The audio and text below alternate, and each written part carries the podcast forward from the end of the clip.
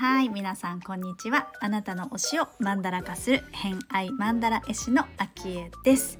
この番組は星読みを交えながらゲストの好きなものを語っていただく番組となっております。えー、今回のゲストは、えー、前回ですねれいこさんからのご紹介で、えー、ジャック・ジャック・フォトというね広島でフォトスタジオをされている、えー、沙織さんに来ていただいております、え今回お話しいただいたのはですね、まあ、今日のお話で言うとピンタレストとかうんと絵本の「バムとケロ」バムケロですねのお話だったりあとは、ま、将来やってみたいこととかえー、まあ、いろんなお話をしていただいてるんですけれども、えー、ホロスコープご紹介いたします。月星座がヤギ座金星星座が双子座をお持ちの沙織さんです。星読みが好きな人はこの星座も背景にお聞きくださると楽しめるかもしれません。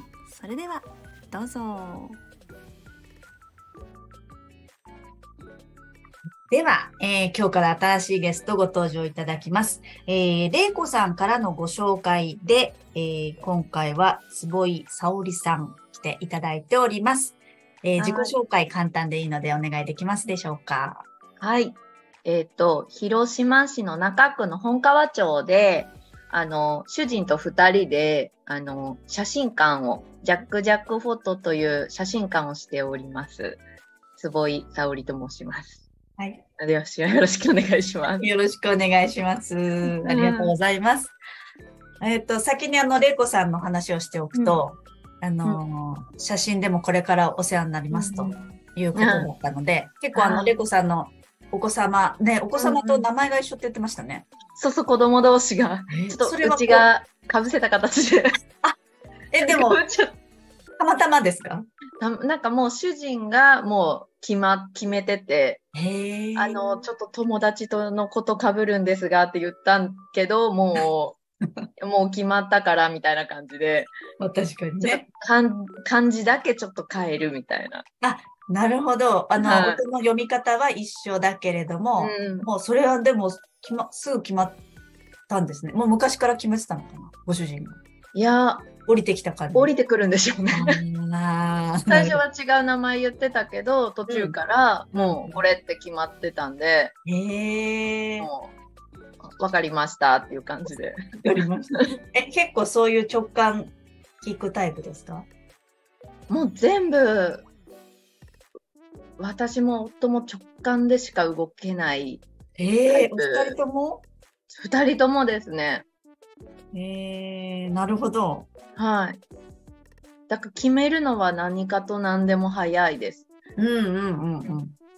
太陽星座が火の星座なので、結構まあ、うんうん、でもば、こうね、直感的っていうとどうしてもこう、うん、お羊座っていう感じがするんですけど、太陽星座が他の火の星座なので、まあ、エネルギーがすごく高いんだろうなっていう感じがすごくしてました。へえ、うんうん。なるほど、なるほど。じゃあですね、えっ、ー、と、うん、早速ちょっと好きなもののお話を聞いていきたいと思うんですけれども。うん、はい。はい。えっ、ー、と、まあ、順番に聞いていくんですが、うん、一番最初に来てるのが、ピンタレスト。あ、ピンタレスト。書いてますね、はい。ピンタレストピンタレスト大好きですか？ピンタレストも、多分、10年は眺めてる。眺めている。ずっと眺めている、ピンタレスト。これはちなみにお仕事で使ったりとか、はい、なんかこうな、どんな使い方を、うん、最初はもうただの趣味で見てただけなんですけど、うんうん、なんかこんなに面白いアプリがあるかと思って、うん、一番見てて、で、結果、今仕事につながったっていう感じで。今はフォトスタジオで写真を撮るのはご主人。主人が撮って、私が、まあ、七五三とかだったら着付けと髪の毛と、うんうん、あと、まあ、企画を私がするっていう感じで、写真館なんですけど、その、なんていうんですか。サブタイトルが1年に何度も通いたくなる写真館っていうのでやってて、その、何回も同じ人がうちは何回も来る人が多いんですけど、うん、そのまあ定期的にいろんなこう写真が残せるように、いろんな企画をするっていう感じですね。結構イベント企画に関しては、うん、あの、難なくできますか？そうですね。なんかもうその、見てたまったものがちょっとずつ今小出しにしているみたいなそのピンタレストで画像をずっと検索してるので、うん、こんなの素敵だなって思ったのがずっとと溜まって保存してあったのがあこれは撮影で使えそうだなっていうのでこう薄切りにして している感じ。薄切り うん、なるほど。じゃあ、ピンタレストで、こう、視覚的にピンタレストってね、うん、こう画像がいっぱいそれに紐づいていって、どんどんどんどん検索できるツールだと思うんですけど、うんうん、はい、で、例えばその、えっ、ー、と、季節的に、ど忘れしちゃった？あの、うん、ハロウィンとか、あやったらハロウィンの画像で、なんか、こういう背景を作ろうみたいな時に使うって感じ、そうです、そうです。なんか、こう、美術館には行けないけど、うん、そういうものを見たいときに、な、なんかこう、そういう代わりですかね。確かに確かに。なんかこう、私もこう絵を描いたりとかするので、うん、インスピレーションが欲しいときは大型の本屋に行って、こうデザインとかをバ見るのと同じ感じですね。うんうんうん、なるほど。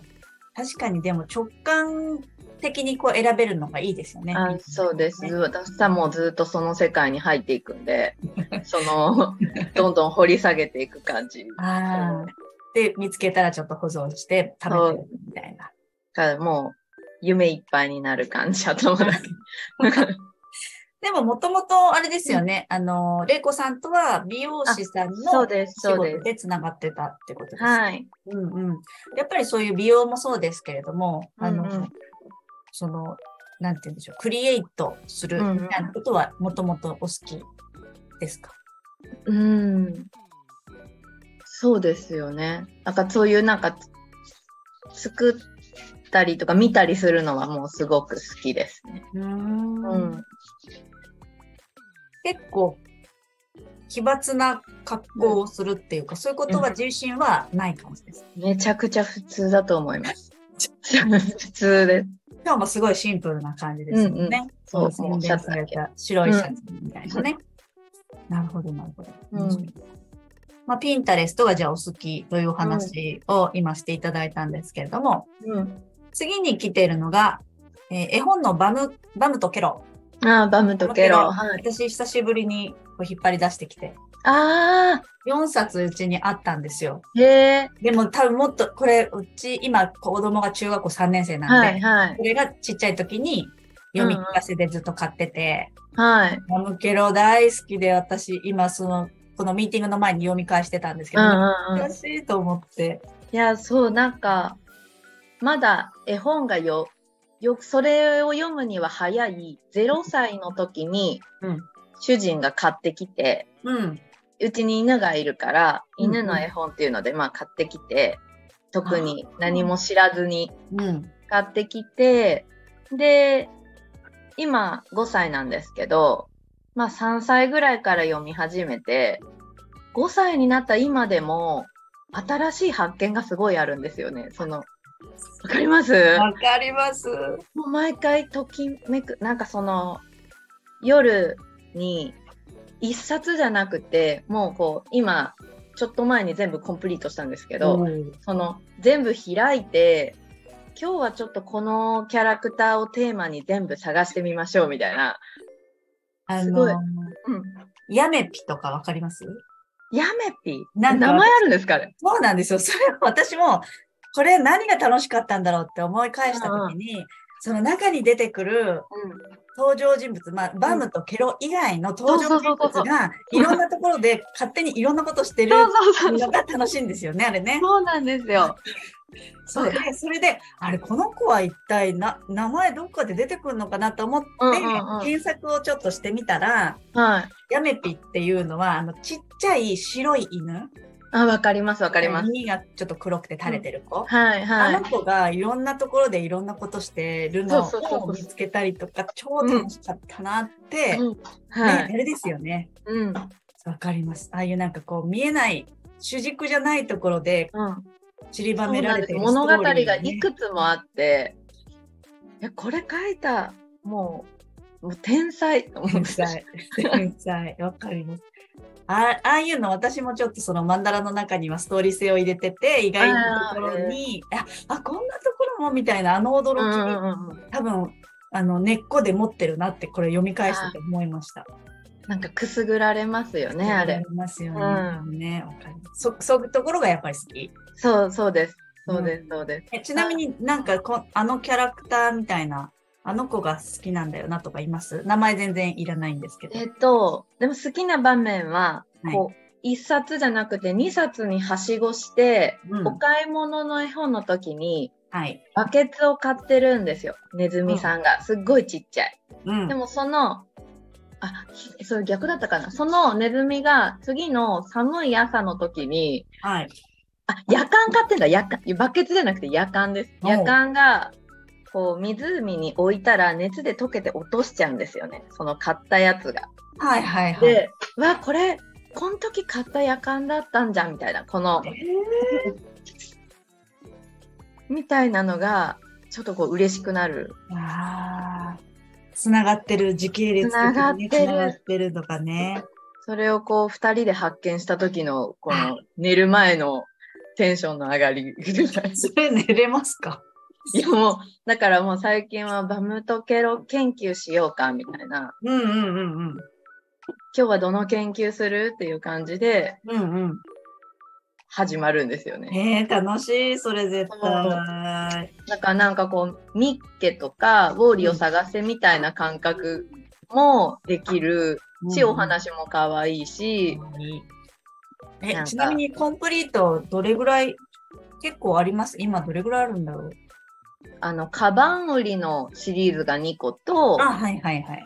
あと、何個だろう？5冊ぐらい？あ、5冊ぐらい？あ、じゃあ、そんなに、そんなにすごく出てるって感じじゃないんですね。うん、すごいいっぱいじゃないです。ちょっと私もコンプリートしたくなってきました。そう、だから、ちっちゃいので買ってるんですけど、大きいので買えばよかったと思って、あの、細かいところが見えなくて。確かに。虫眼鏡が欲しくなるんですよ。探すために。で、結構細かいんですよね。細かいから絵が。しかもなんかサイズ感おかしいですよね、よく考えると。うん、だってバム、バムのサイズ感とそのちっちゃい犬のサイズ感めちゃくちゃ。確かに。そうなんですよ。なんかあれ、何なんですかね？あれ、妖精なんかなみたいな。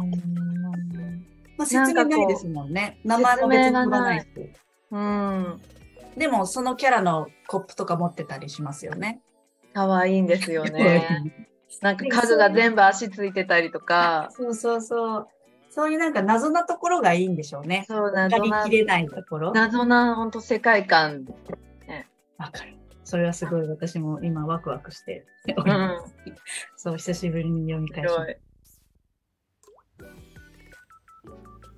はい、ということで今回の「偏愛マンダラジオ」いかがだったでしょうかえーとまあ、ピンタレストの話を最初していただいたんですけれども前に、あのー、札幌のももちゃん反復作家のももちゃんもピンタレスト好きって話出てましたよね。なんかやっぱりこう視覚からの情報でワクワクするっていうのもあると思うんですけどあのももちゃんも獅子座が聞いててあの沙織さんもですね実は月と金星はヤギ双子なんですけど獅子座に結構天体持ってるんですよね。まあ、そういうところもちょっと共通点なのかなって思いながら、まあ、でも双子座ってこうね情報収集に長けてる人が多いのでなんか知りたいことがあったら双子座さんに聞いたら何でも教えてくれるみたいなところを私は信頼を持ってるんですけど情報を持ってるってね、まあ、そういうところも、えー、金星聞いてるのかななんて思ったりとかしましたね。うん。いやでもそういうお仕事で使えますよね。こう集めた情報を組み合わせながらあの時のやつみたいな感じでただただ趣味で集めるっていうよりもそれを実利に生かすみたいなところは、まあ、ヤギの満たされ方っていうのもあるのかななんて思ったりしました。はいあとはねバムケロやっぱね久しぶり読んでめっちゃ面白かったんですよねあの昨日のライブ配信でもちょっとバムケロの話してたんですけどやっぱりこう作り込まれてる丁寧にね細かいところまで実は裏ストーリーがあるとかプロセスが見えるとかそういうのってやっぱね興味引きますよね。しかも何回も何回も見たい。あの結構こうネイタルチャートっていうかねこの先生術のホロスコープも何百回も見てるはずなのに新しい発見がやっぱりねあったりするんですよ。自分のね出生図なんてめちゃくちゃ見てると思うんですけど。こんなところにこんなの持ってたっけっていう、うん、そう見逃しがあったりとかするので、まあ、そういうのと一緒でねなんかこう深いんですよねバムケロって。しかも可愛いし。しかもこう謎なねあのバムケロ以外のサイズ感おかしいバグってるよっていうね。本当にあれ妖精なんですかね。ちょっとその辺はなんかあえて検索せずにグレーのままでいたいっていう気持ちがありますね。あの答えはいらないのであの知ってる方言わないで大丈夫です。あれちょっと天使だったり妖精だったんじゃないの？多分みたいな感じのでとどめておきたいファンタジー だったりしますね。はい。あの持ってる人もねみんな面白いって言ってるんであの久しぶりに読み返してみてみるのもいいと思います。はい、ということで本日もお聴きくださりありがとうございました。また明日も沙織さんね違うお話していただくので楽しみにしていただければと思います。今日も良い一日をお過ごしください。偏愛マンダラ絵師の秋江でした。ではまた。